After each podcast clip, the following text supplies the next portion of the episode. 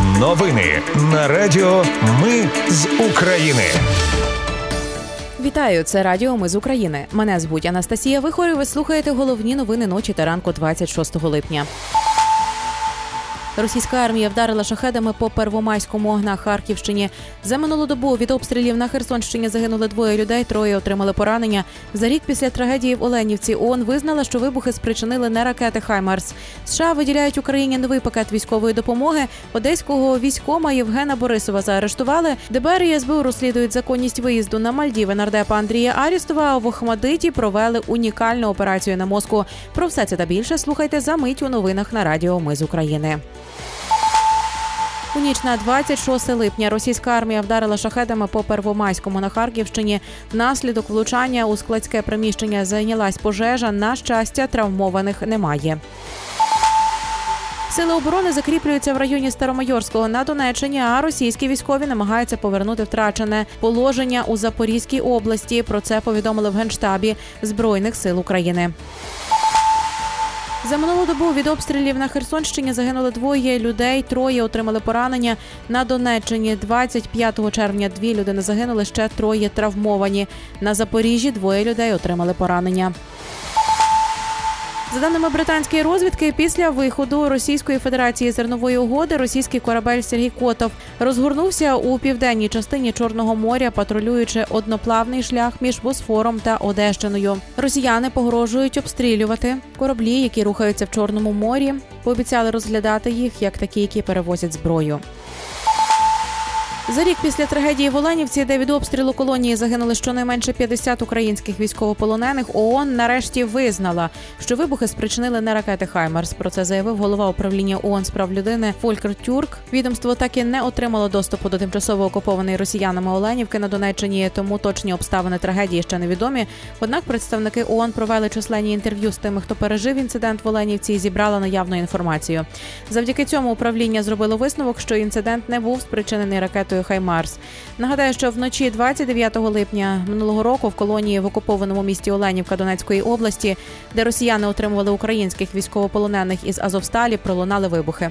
Росіяни заявили, що це збройні сили України вдарили із Хаймарс. Однак Генеральний штаб України заявив, що СІЗО обстріляли самі ж росіяни, щоб звинуватити Україну в воєнних злочинах, а також приховати тортури над полоненими та розстріли.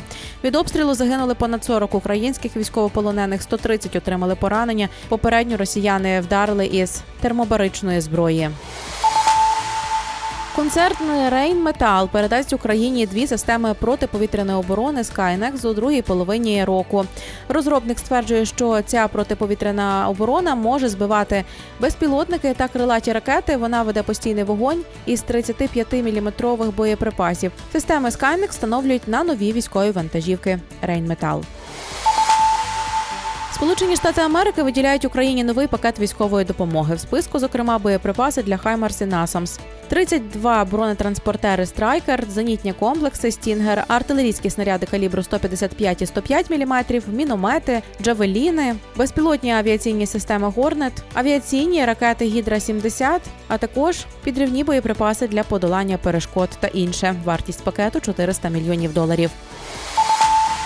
Україна отримає понад 244 мільйони доларів на гуманітарне розмінування. Гроші виділяють Сполучені Штати Америки, Євросоюз, Японія, Німеччина, Велика Британія, Норвегія та інші донори. Про це повідомила міністерка економіки Юлія Свириденко.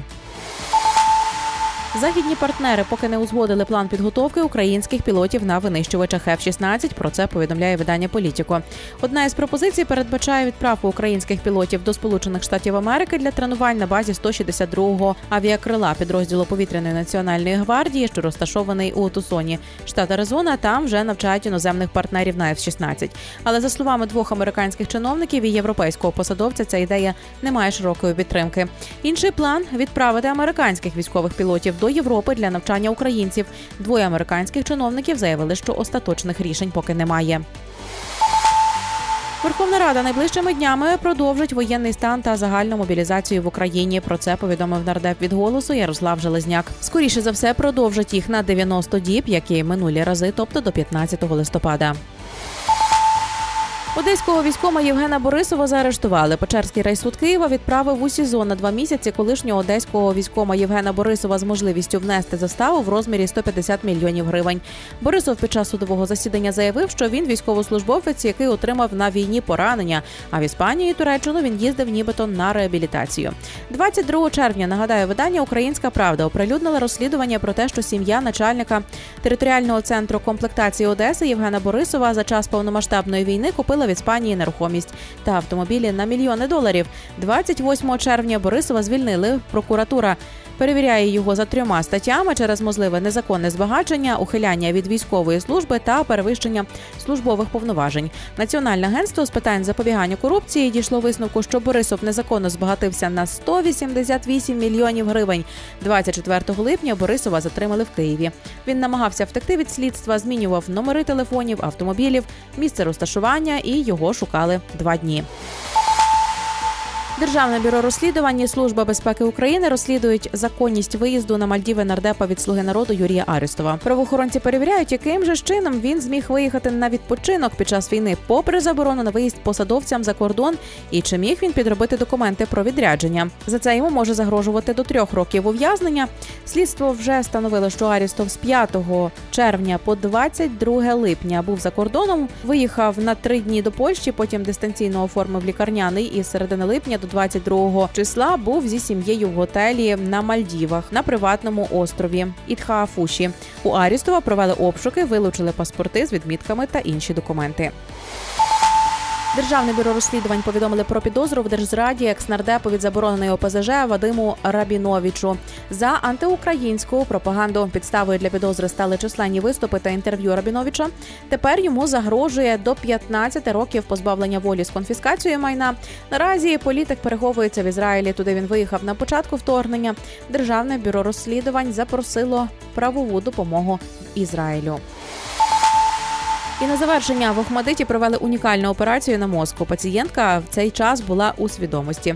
У 16-річної Даші виявили пухлину між мовними центрами мозку. Щоб видалити її і зберегти мовлення, дівчині треба було говорити під час операції. Хірургічне втручання почали під загальною анестезією. Потім нейрохірурги провели основний етап, коли пацієнтка була в свідомості. Після операції в Даші одразу зникли проблеми із мовленням. Це були новини на радіо. Ми з України. Їх підготувала для вас я Анастасія Вихор. Наші новини про те, що реально відбувається в Україні.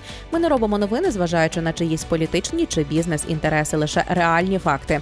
Якщо на вашу думку, те, що ми робимо, важливо, підтримайте нас. Заходьте на сайт Ми з України.ком та тисніть кнопку Підтримати. Почуємось. Радіо Ми з України. Перемагаємо разом.